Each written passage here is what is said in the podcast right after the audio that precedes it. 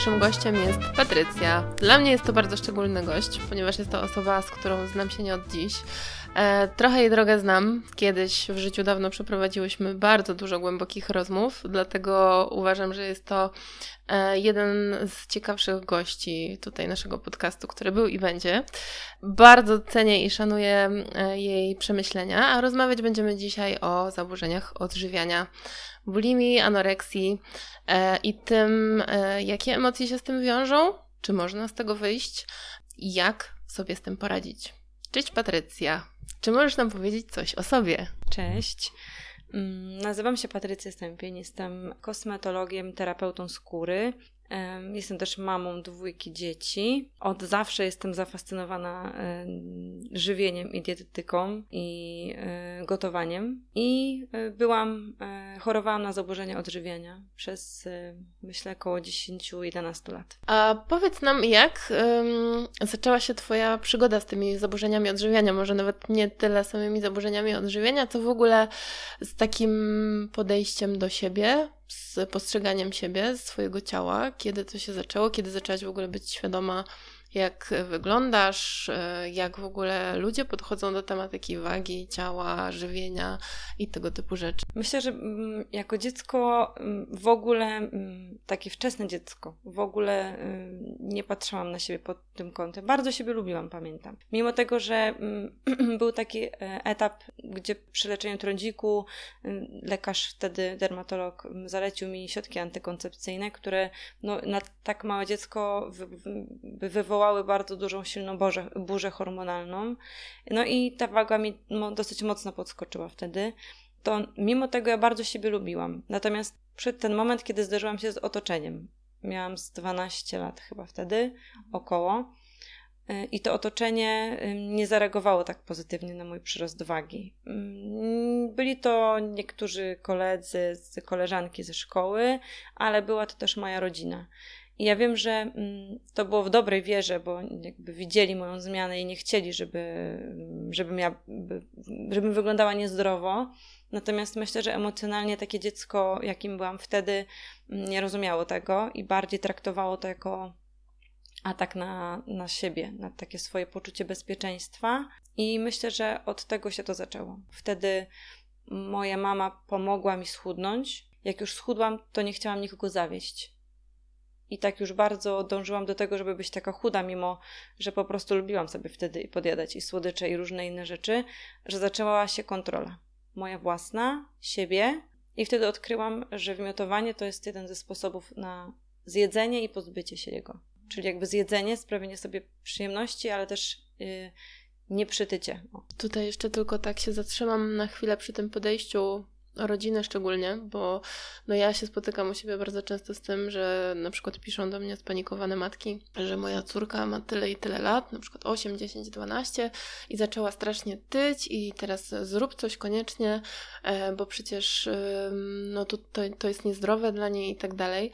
Potem w gabinecie widzę drugą taką perspektywę dziewczynki właśnie, która mm, mierzyła się z takim podejściem swojej mamy czy, czy, czy kogoś z rodziny, babci, cioci, że no musisz coś ze sobą zrobić, tak nie może być. E, jak odbiera to dziecko? Jak ty to odbierałaś, e, jak byłaś mała? Jak mama na przykład mówiła, no musisz schudnąć, musimy to ogarnąć, musimy się tym zająć. Mm. Ciężko sobie tak dokładnie to przypomnieć. Natomiast ym, wydaje mi się, z tego co tak gdzieś tam dogłębnie pamiętam, to był to trochę wstyd, trochę takie poczucie, że ich zawiodłam, zawodzę, bo to nie była tylko moja mama, to był też mój tata. To było też otoczenie dookoła, babcie, dziadki, jakby, no bo ta waga podskoczyła mi dosyć dużo. To było około 10 kilo, więc to da się to by namacalnie y, zobaczyć takie chyba mm, to, co jest chyba najgorsze w ogóle dla dziecka, to takie poczucie, że rozczarowało się rodzica. No bo rodzic wtedy jest dla, dla takiego dziecka kimś bardzo ważnym, jednym z najważniejszych osób na świecie. I to jest chyba najgorsze uczucie.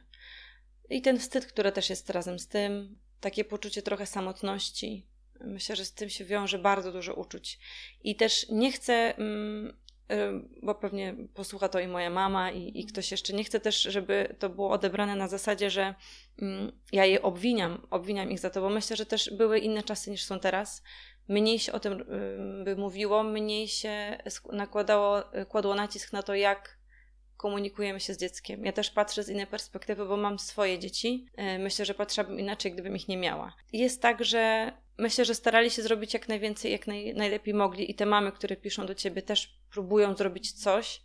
E, natomiast a teraz jak to powiedziałaś, przypomniała mi się taka sytuacja, którą widziałam ostatnio i strasznie żałuję, że, że nie zareagowałam wtedy, ale myślę, że jak powiem to teraz, to może ktoś y, o tym pomyśli w przyszłości.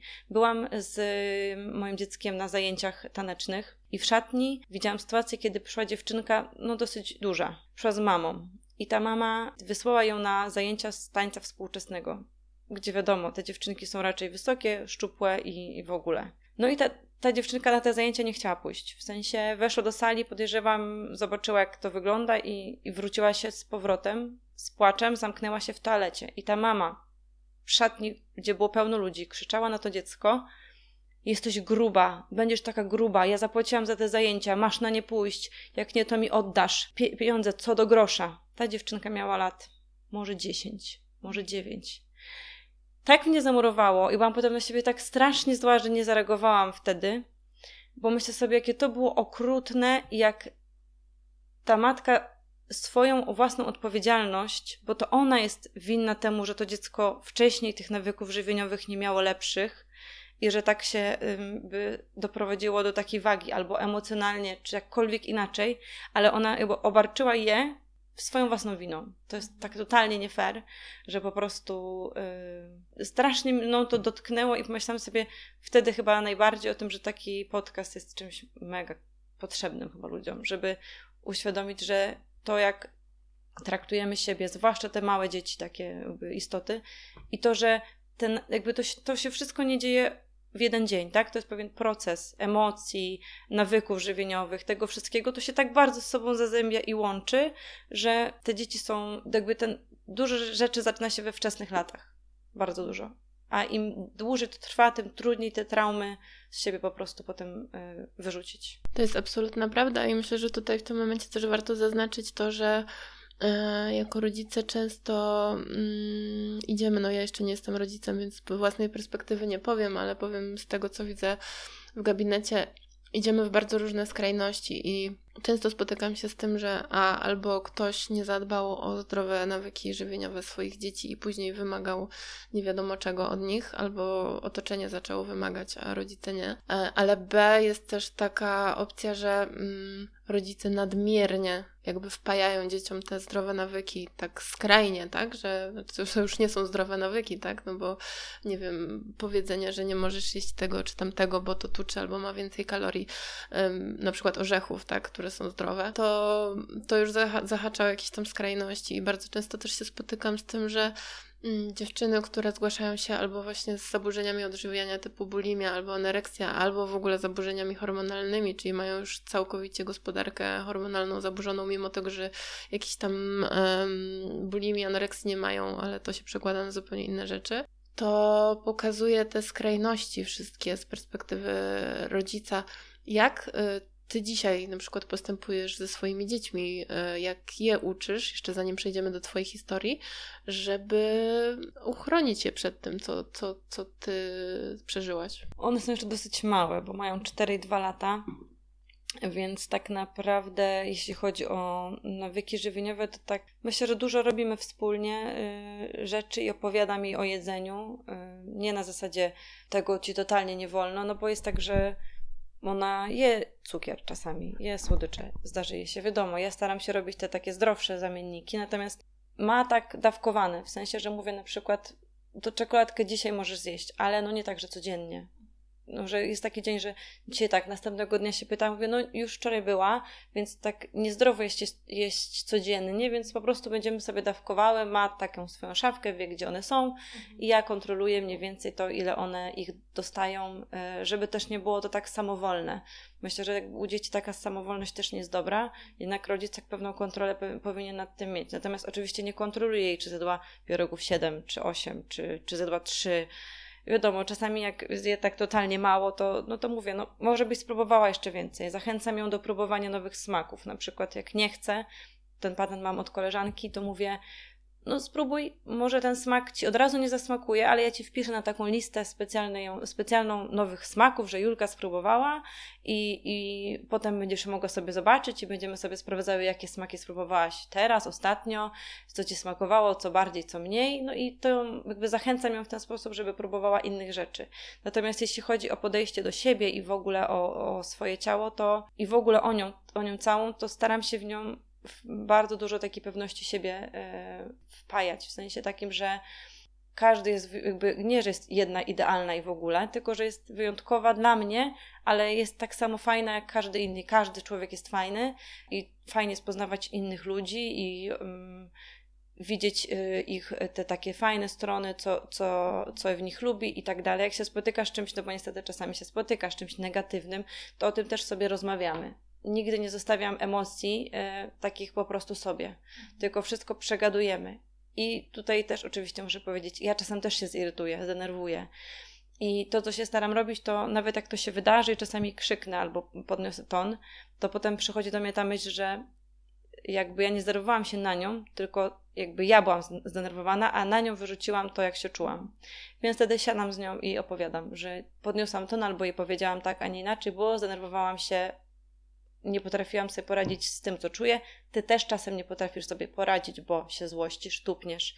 I staram się nazywać każdą emocję, którą ona czuje. W takim mhm. sensie, że żeby ona spróbowała ją nazwać. Kiedyś to ja nazywałam, bo ona jeszcze nie umiała, teraz ta moja starsza już potrafi, więc jakby ona nazywa to, że nie wiem, jestem zła i tupię, tupię nogami. No i wiadomo, tłumaczę jej, że ta złość jest dobra, tylko żeby, na, by, żeby wyrażała ją też w taki sposób, który nie krzywdzi innych ludzi a nie jej samej. Tylko tak, żeby mogła ją wyrzucić z siebie i żeby by podzieliła się ze światem tym, jak się czuje i tym dobrym, i tym złym.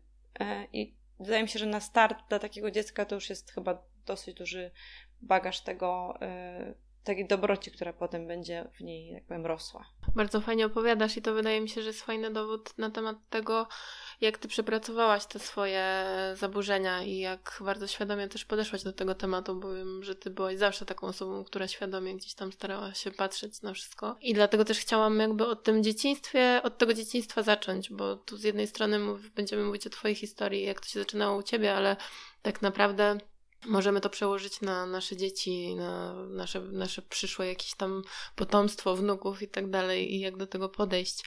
E, więc wróćmy teraz do Twojego dzieciństwa, do czasów takich nastoletnich. Kiedy zrozumiałaś, że masz problem? Kiedy zrozumiałaś, że te zaburzenia no, u Ciebie występują, albo kiedy je już potrafiłaś nazwać? Długo nad tym się zastanawiałam wcześniej, jak wiedziałam, że będziemy rozmawiać, bo tak naprawdę nie potrafię znaleźć tego dokładnego momentu. Mam takie mm, pewne przebłyski, bo też y, muszę wspomnieć na początku, że ten okres choroby mojej i to nie jest tylko u mnie, tylko wiem, że tak jest po prostu też często.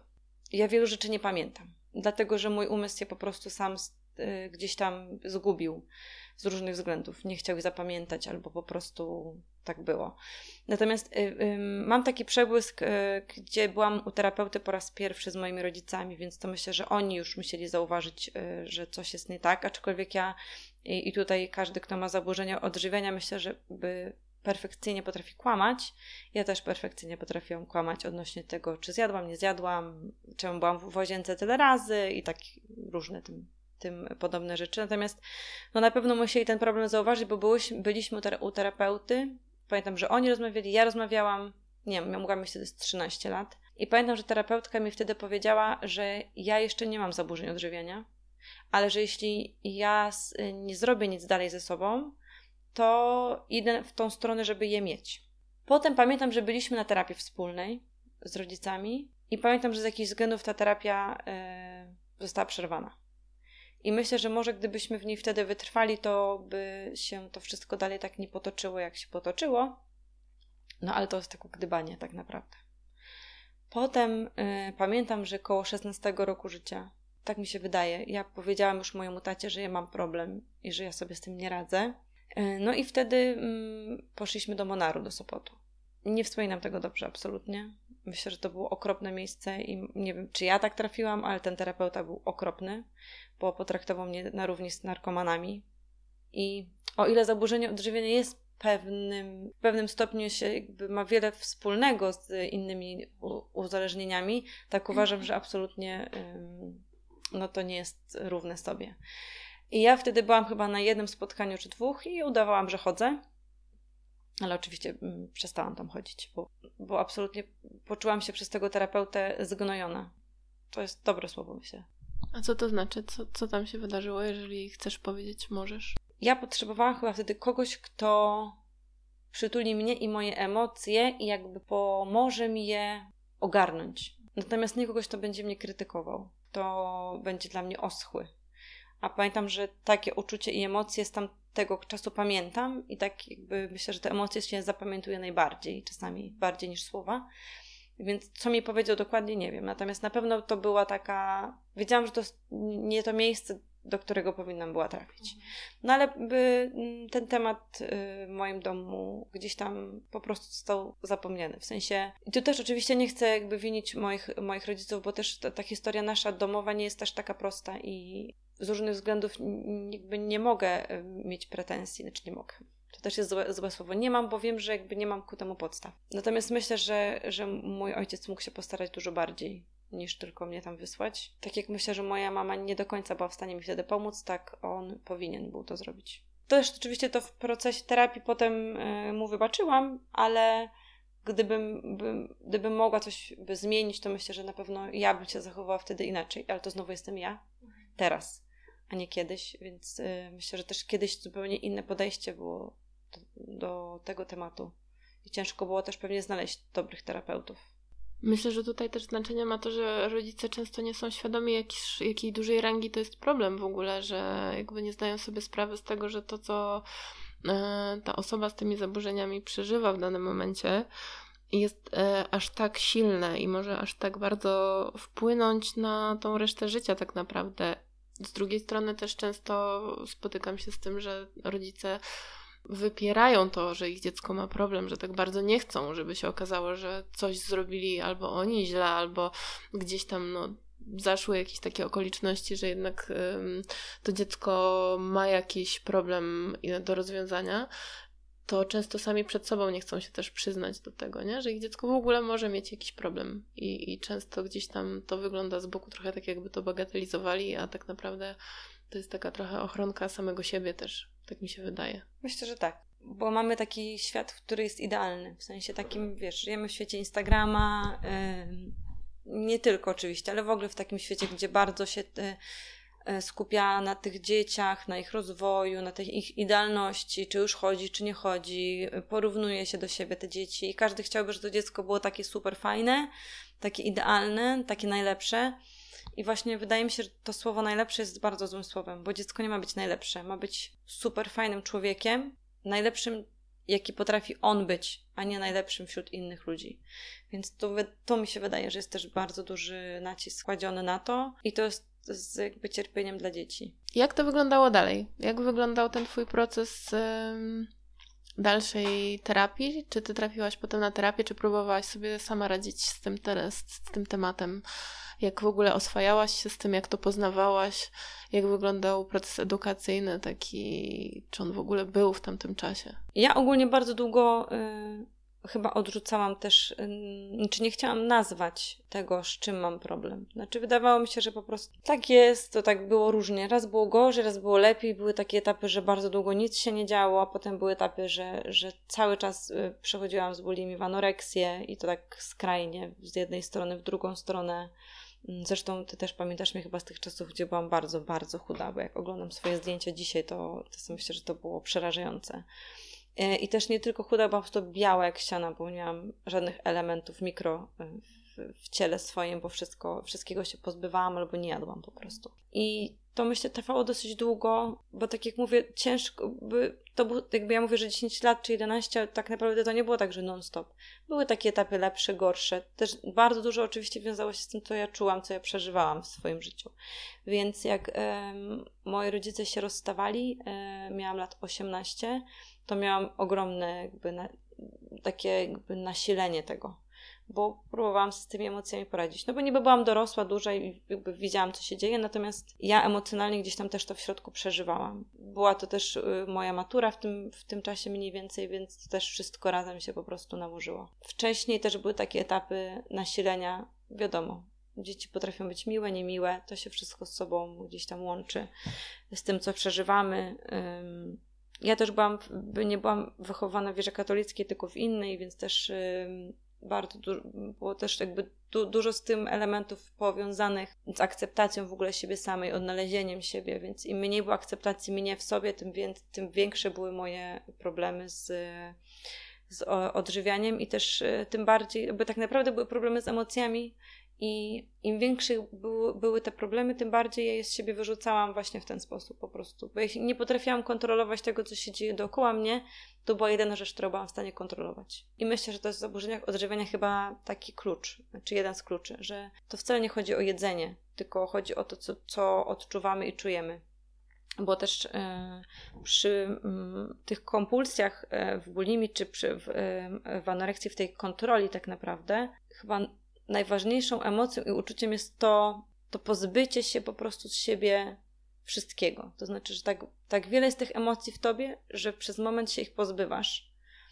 Bo je albo zmiotujesz, albo po prostu masz tą kontrolę, że nic nie zjesz i myślisz sobie po całym dniu, że nic nie zjadłam, mam, kontroluję siebie tak, że jakby kontroluję ten, jakby tą fazę mojego życia. Ale co na przykład jest w bulimii, to po tej fazie radości i tych e, tej, takich dobrych uczuć, które przychodzą po e, wyrzuceniu z siebie wszystkiego, przychodzi ogromne poczucie winy i wstyd. To jest tak straszne uczucie, tak, wiesz, to jest trochę jak z używkami, że najpierw jest super, ale rano masz kaca, to to jest tak okropne właśnie jak to. No, powiedziałabym nawet gorzej, bo nie jesteś w stanie się tego pozbyć. Tak po prostu. Bo na kaca weźmiesz sobie lek, a na ten wstyd, no już nie. A powiedz, czy tam, na tamtym etapie miałaś jeszcze coś innego, co ci pomagało, co ci dawało ulgę? Czy to była jedyna rzecz w ogóle, która ci to przynosiła jakieś takie poczucie, że mm, okej, okay, no masz kontrolę, pozbyłaś się czegoś, ale czy było coś, czy byli ludzie blisko ciebie, którzy, nie wiem, dawali ci pomoc, czy wiedzieli w ogóle o tym, czy... Wiesz co, ja miałam dużo ludzi wokół siebie dobrych. Mam to szczęście, że spotykałam w swoim życiu bardzo dużo dobrych ludzi.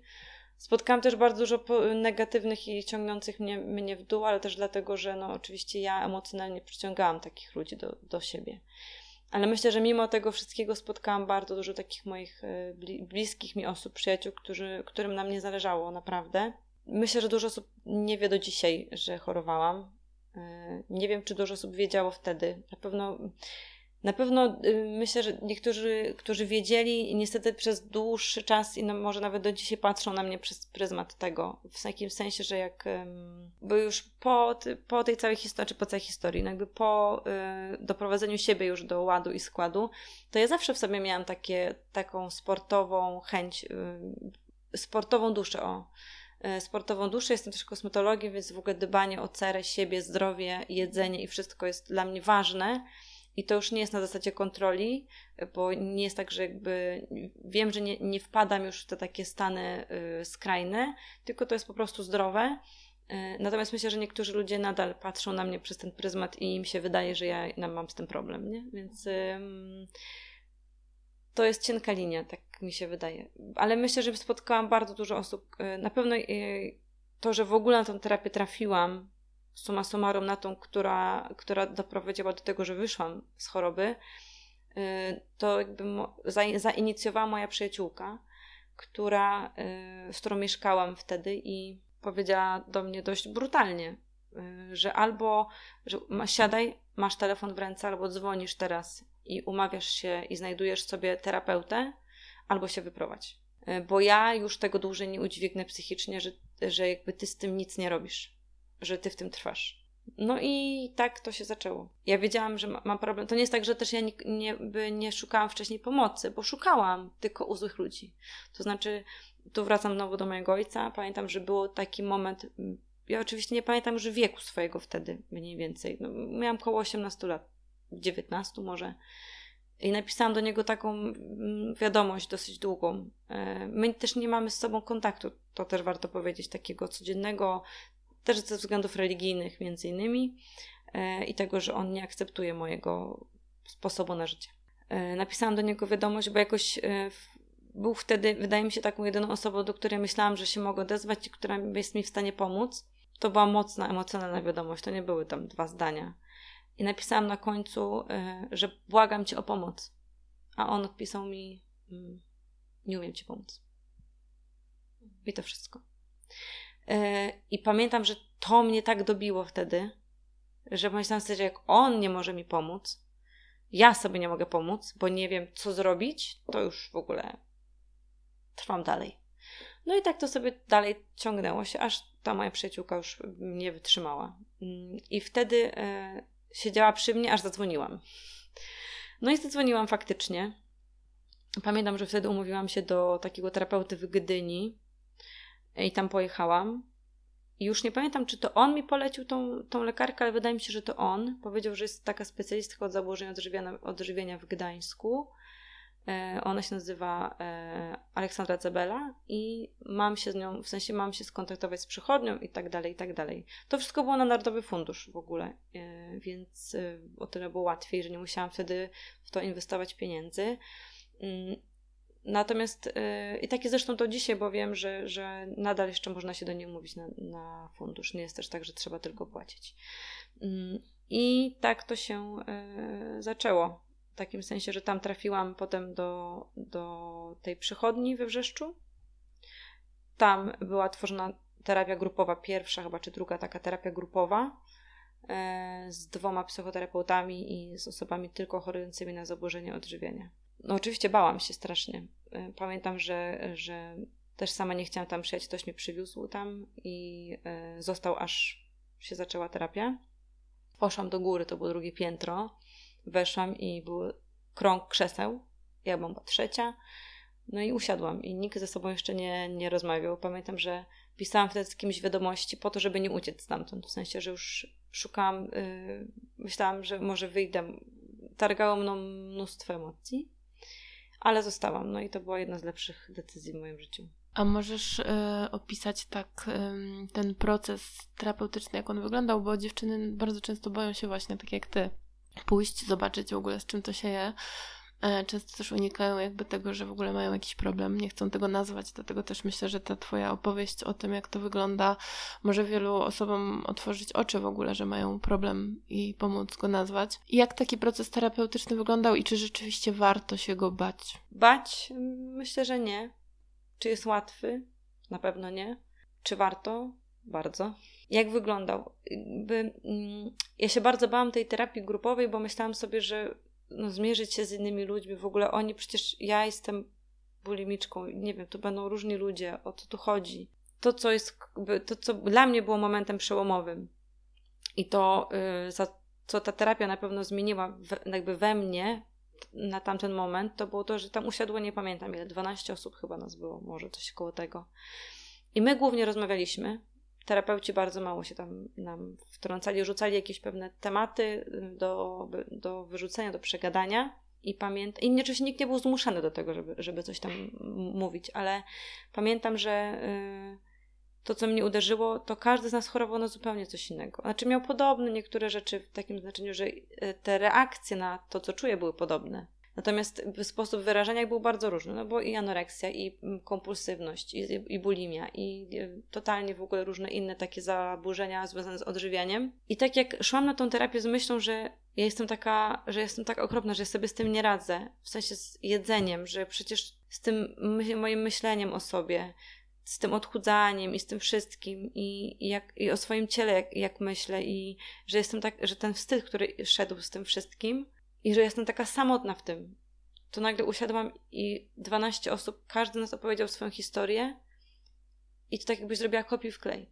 Byliśmy zupełnie innymi ludźmi, w zupełnie innym wieku, totalnie inny jakby punkt widzenia, wszystko. A my byliśmy tacy, znaczy myślę, że można powiedzieć, że przechodziliśmy przez to samo, każdy z nas. I to uświadomienie sobie dla mnie, że nie jestem sama, było super. E, oczywiście w trakcie terapii przez cały okres trwania trwa 3 miesiące. Nie, nikt z nas nie mógł ze sobą się spotkać i rozmawiać, no bo takie są e, zasady, e, ale czułam, że są ludzie, którymi zawsze się spotykam raz w tygodniu i oni jak nikt inny wiedzą, co ja czuję. To był chyba tak, to był wydaje mi się taki moment bardzo przełomowy dla mnie wtedy. Że już nie jestem sama, że nie mam się czego wstydzić, że to nie jest tylko mój problem, że to nie jest tylko tak, że w tym idealnym świecie tylko ja mam problem. Czyli taki tak naprawdę pierwszy, najważniejszy krok do tej zmiany, do tego procesu leczenia. A co się działo po tych trzech miesiącach? W trzech miesiącach ym, zakończyła się terapia grupowa, natomiast ja wiedziałam, że ja mam jeszcze dużo do, do przepracowania i zostałam na terapii indywidualnej. Ona trwała około roku, półtorej i przed moment, dzień, w którym po prostu wiedziałam, że, że już jest jakby, jakby koniec. Że jakby oboje z terapeutką doszłyśmy do tego wniosku, że ja już jestem gotowa iść, iść dalej. I to, o czym ty mówisz, ta moja taka świadomość, to jest faktycznie jedna z takich cech, którą u siebie bardzo lubię. Kiedyś myślę, że ona mi przeszkadzała bardziej niż pomagała, bo za dużo myślałam, ale ta y, autoterapia, której się nauczyłam w trakcie terapii w, swojej własnej, to jest y, klucz, bo też ja przeszłam przez różnych terapeutów po drodze. I jest tak czasami, że pójdziemy do jednego terapeuty, nie uda nam się i się poddajemy, i to jest by mówi się, że powinno się terapię kontynuować dalej i ciągnąć z jednym terapeutą, mimo że go nie lubimy i tak dalej, i tak dalej. Ja tak by z własnego doświadczenia no nie mogę się z tym do końca zgodzić, bo wiem, że musiałam trafić na odpowiedniego człowieka, ale to też musi być specjalista od tego, y, na co chorujemy, albo też od tego, jaką terapię powinniśmy mieć. Ale no, nie mogłam trafić lepiej. Myślę, że jakby zawsze będę to powtarzać, że jakby zawdzięczam jej swoje życie, bo nie wiem, dokąd by mnie to dalej doprowadziło. Zdrowotnie oczywiście, nie? Bo, bo nie wiem, ile z tych osób, z którymi byłam na, na tej terapii grupowej jeszcze żyje, czy żyje, czy jak se radzą, nie radzą, bo nie mamy ze sobą kontaktu żadnego. Natomiast y, tam niektóre przypadki były naprawdę takie skrajne. To była dla wielu z nas ostatnia deska ratunku. I potem ta terapia indywidualna, z której wyciągnęłam też pewną bardzo ważną lekcję, bo wtedy jeszcze. A, o czym nie wspomniałam. Ja też szłam na, na tą terapię z takim przekonaniem i myślą, że z tego się nie da wyjść, że jakby to coś w moim mózgu się zmieniło, to jak myślę, nie wiem, o słodyczach albo o różnych innych rzeczach. Miałam takie punkty zapalne, po których, które jak zjadłam, to wiedziałam, że ich już pozbędę się z organizmu od razu. I myślałam, że to nie minie, w sensie, że zawsze już tak będzie. I pamiętam, że na terapii ja zadałam to pytanie terapeutom, czy to jest w ogóle możliwe kiedykolwiek, żebyśmy my byli zdrowi? I moja terapeutka powiedziała, że tak. I ja wtedy tak bardzo w to nie mogłam uwierzyć, że wydawało mi się to po prostu absurdalne. I kolejna taka druga rzecz była taka, że to nie jest też tak, że my jesteśmy zdrowi i że nam się nigdy nie zdarzy potknąć. To znaczy, że już nigdy więcej jestem od dzisiaj zdrowy, nie zmiotuję nigdy więcej. Bo tak się nie zdarzy. Tak się może się zdarzyć, że ten nawyk takiego pozbywania się emocji w sobie zostanie i raz na jakiś czas się jeszcze może on zdarzyć. Tylko kluczem jest, żeby sobie wybaczyć, żeby siebie o to nie obwiniać, żeby sobie powiedzieć: Potknęłam się, zdarza się, jestem człowiekiem. Przytulić się mocno i, i powiedzieć sobie: Okej, okay, to teraz pomyśl, dlaczego tak się stało. Zastanów się nad tym. I po tej pierwszej terapii indywidualnej, którą skończyłam, miałam tych potknięć parę dosłownie. Niedużo miałam ich, pod, miałam ich parę. Wróciłam potem na terapię jeszcze przez jakiś czas, bo u mnie ten temat ojca bardzo długo się ciągnął i też z różnej perspektywy patrzyłam na to inaczej i musiałam wrócić jeszcze sobie to przepracować. I po tej kolejnej terapii do dnia dzisiejszego, by od tamtej terapii chyba tak naprawdę, do dnia dzisiejszego mogę stwierdzić, że ja już jestem zdrowa, że już jakby ten temat jest za mną. Co oczywiście nie znaczy, że tej autoterapii dalej w sobie nie robię albo że nie wiem, nie, jakby może tak, nie kontroluję się, jestem świadoma. Uważam, że kontrola nie, ale świadomość już tak. Bo trochę z tymi zaburzeniami odżywiania i w ogóle z tą kontrolą jest tak jak um, ze skrajnościami. Że, tak jest takie powiedzenie, że żadna skrajność nie jest dobra i taka jest prawda. Bo potem bardzo często u osób, które wychodzą z zaburzeń odżywiania, pojawiają się inne zaburzenia. Dlaczego tak jest? Dlatego, że nadal mamy w głowie pozbycie się już tego problemów z żywieniem, ale zaczynamy kontrolować coś innego. Na przykład zamiast uprawiać sport regularnie, zdrowo, co ja też oczywiście robiłam, trenowałam 7 dni w tygodniu. Nie? No bo y, jak nie wymiotowałam, to trenowałam 7 dni w tygodniu. Jak nie trenowałam, to piłam przez 7 dni. Imprezowałam i robiłam różne inne rzeczy. Y, bo tak bardzo cały czas potrzebowałam, żeby ten czynnik kontrolujący gdzieś tam, czy niekontrolujący, czy zapominający w ogóle był, żeby te emocje były cały czas skrajnie podobne. Cały czas próbujesz się bodźcować. Nie dajesz sobie tego czasu dla siebie, żeby się zatrzymać, pomyśleć. To jest takie istotne, żeby nie wpadać w te skrajności. nie przetrenowywać się, nie wiem, nie, nie wychodzić do znajomych dzień w dzień, mieć ten czas dla siebie, dbać o tą swoją przestrzeń, o to, żeby móc pomyśleć, żeby się zastanowić nad tym, nad tym, dlaczego ja tak, a nie inaczej się czasami czuję, bo każda ma te lepsze i gorsze dni. Żeby tych emocji nie zamiatać pod tak zwany dywan, tylko żeby je przeżywać. I to jest właśnie nie kontrola, bo tak bym tego nie, nie nazwała, tylko to jest dobrze by spożytkowana terapia i dobrze, dobre wyciągnięte z niej wnioski. Bo mm, tak jak mówię, no bardzo często ja też mam parę osób, które znam, które mają zaburzenia odżywiania i wiem, że u nich niestety po tym procesie terapeutycznym nadal te skrajności, gdzieś tam te uciekanie się zdarzało, więc zresztą mi też, się to, mi też się to zdarzało jeszcze po tej terapii pierwszej, więc dlatego mówię, że dopiero ta druga pozwoliła mi wy, wypracować coś. Tutaj też myślę, że warto zaznaczyć to, że też jest coś takiego jak bulimia sportowa i że to, że na przykład ktoś po przejedzeniu się nie wymiotuje, to nie świadczy też o tym, jakby, że tej bulimi nie ma. Ona może się też objawiać w ten sposób, że my po prostu potem nagminnie kontrolujemy to, co jemy, albo w ogóle nie jemy wcale.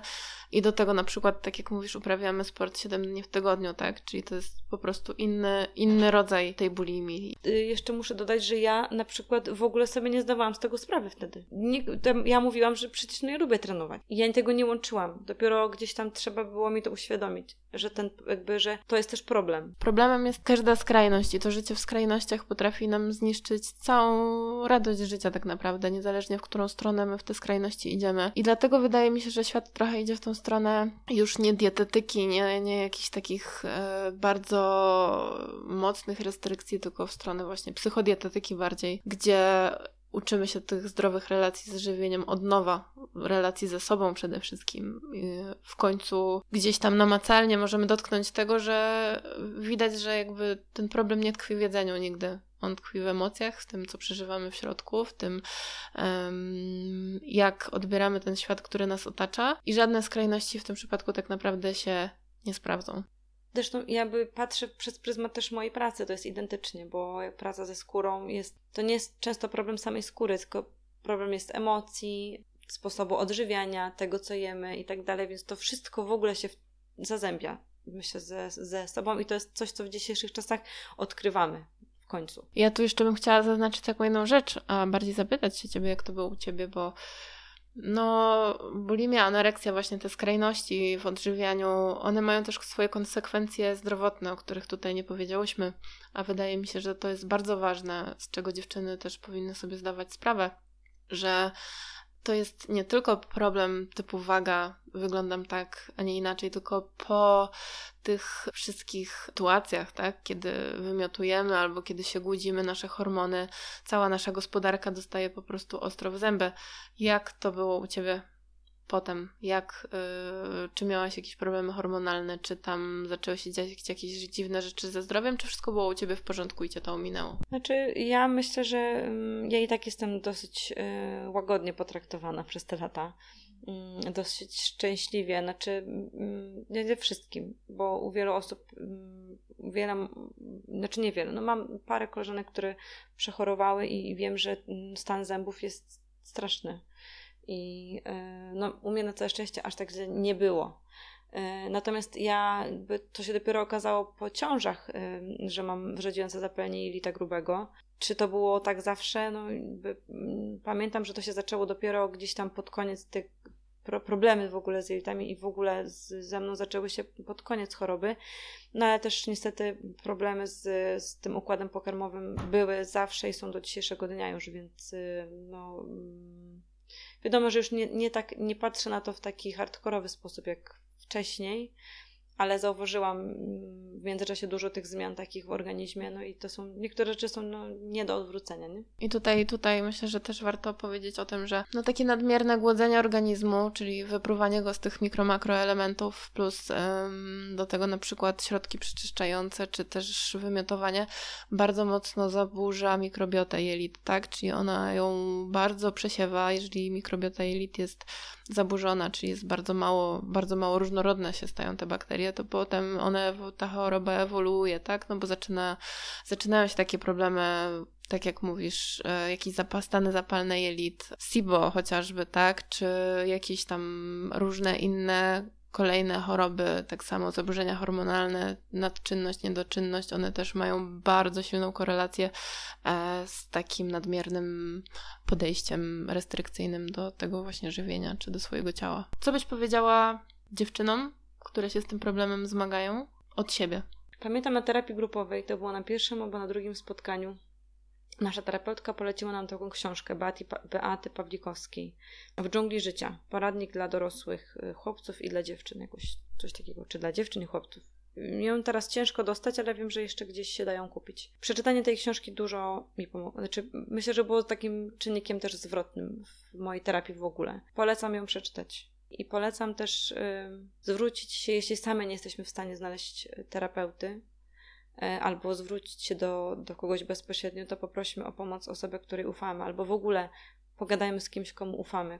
To jest dla nas życzliwy. Kogoś, na kogo, komuś, komu możemy, na, na, kogo, na kogo naprawdę możemy liczyć. O. Nie jesteśmy same, czy nie jesteście, może tak powiedzieć, bo ja już yy, myślę, że mam ten etap daleko za sobą, ale to jest tak, żeby, żeby pamiętać, że to nie jest yy, źle, że ma się problem, to nie jest się gorszym, nie jest się, to nie jest wstyd. Ja mówię o tym dzisiaj z pełną świadomością, że dużo osób to usłyszy, które mnie może znało, nie znało, nie wiedziało, wiedziało, e, ale ja się tego nie wstydzę, bo to sprawiło, że jestem w tym miejscu, w którym jestem teraz. Gdybym mogła nie chorować, to oczywiście super.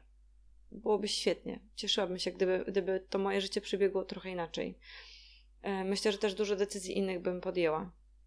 Natomiast nie jest tak, że Nigdy się nie da z tego wyjść. Da się z tego wyjść. Da się żyć normalnie. Da się pokochać siebie samą. A jak się siebie pokocha, to świat się bardzo zmienia. I to, co jest potem, jest super. I warto do tego dojść po prostu. Żeby być szczęśliwą, ze sobą samą. Kochać swoje ciało takim, jakie jest. Ja się często spotykam z tym w pracy swojej też, że przychodzą kobiety i, i się żalą, że mm, tu źle wyglądam, tam źle wyglądam, że tu za gruba, tam. I ja tak sobie myślę, że ja w ogóle patrzę na, na nie zupełnie inaczej. Dla mnie kobieta i w ogóle człowiek jest piękny taki, jaki jest. I oczywiście też nie, nie mówmy skrajnie, bo jak ktoś nie dba o siebie i idzie w tą złą stronę, to też nie jest tak, że jak ktoś jest otyły, no to dobrze, nie, bo otyłość to jest choroba, ale bądź, bądźmy dla siebie samych życzliwi i dla innych też. I myślę, że ta, ta droga, że zrozumienie tego, że ten etap też mija, że da się, da się pójść dalej i da się wyzdrowieć, tylko trzeba sobie by pozwolić sobie powiedzieć samemu, że ma się problem i trzeba go rozwiązać, tak jak każdy inny. Czy ty znalazłaś sens swojej choroby? Mm, bo ja ostatnio tak dostrzegam, że te choroby, jak do nas przychodzą, różne zaburzenia, one są takim punktem często, często zwrotnym w naszym życiu, że zaczynamy zwracać uwagę na rzeczy, na które wcześniej byśmy nie zwrócili uwagi, na to, że ciało coś nam mówi, psychika nam coś mówi e, i często to są takie objawy psychosomatyczne. Jaki był sens Twojej choroby? Czy Ty go znalazłaś, czy nie? Nie myślałam o tym tak naprawdę, czy był sens. Bardziej chyba myślałam o tym, że czy żałuję, bo y, staram się w życiu mm, wychodzić z, z, taką, z takim za założeniem, że by nie żałować tego, co się przeszło i mm, przeżyło, więc czy miało to jakiś sens? Na pewno zbudowało mnie. Ja byłam kiedyś bardzo taką zakompleksioną dziewczynką i myślę, że jestem z siebie cholernie dumna, że, ta, że tak ogromny krok, tak ogromne kroki przeszłam w tej terapii i że w ogóle ją przeszłam całą i że ją dokończyłam i że wyszłam z tego. Myślę, że to jest mój Mount y, Everest, mój własny, tak?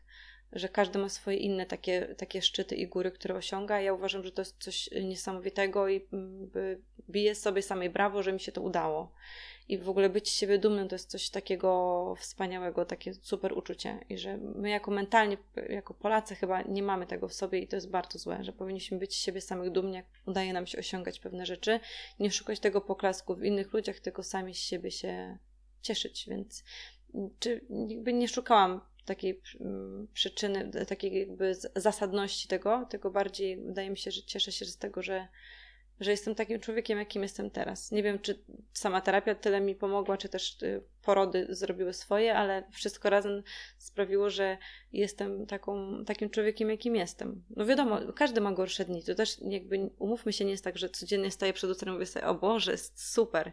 Bo są takie dni, że, że czuję się gorzej, ale każdy z nas się czuje gorzej, by i trzeba sobie na to gorzej pozwolić. O, to jest chyba to samo. Ja zawsze przed tym gorzej uciekałam. To znaczy, że strasznie się bałam, bo jak przychodził ten gorszy dzień, to myślałam sobie, o Boże, nie. To jest takie ryzyko, że teraz coś się stanie. Trzeba te gorsze dni polubić. Siebie w tych gorszych dniach polubić. Wziąć, wziąć siebie samego na spacer. Pogadać ze sobą. E, ale nie uciekać.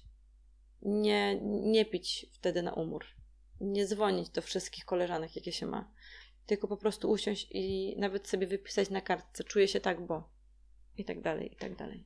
To też jest e, na maksa ważne, bo ludzie często z tej jednej skrajności próbują dążyć do drugiej skrajności, tak jak odchudzające się dziewczyny, czy te, które próbują przytyć, czy wyjść z zaburzeń odżywiania, a prawda jest taka, że ta prawda jest pośrodku, czyli mamy dobre dni, mamy złe dni, mamy jakieś um, większe chęci, mniejsze chęci do zmiany, ale trzeba po prostu zawsze wstawać i iść dalej i próbować dalej, nawet jeżeli się potkniemy. I nigdy nie powiedzieć sobie, że teraz to już wszystko zawaliłam. Tak mi się wydaje. Jeszcze ostatnie pytanie, już na sam koniec, bo już mamy prawie godzinę e, tutaj na naszym nagraniu, ale e, z jednej strony słuchają nas dziewczyny pewnie, które się zmagają z tym problemem, ale z drugiej strony na pewno też słuchają nas kobiety, matki, ciotki, siostry, mm, osób, które z tym problemem się zmagają. Co byś im poradziła ze swojej perspektywy osoby, która już przeszła przez e, ten cały proces i z perspektywy matki, która wychowuje swoje dzieci?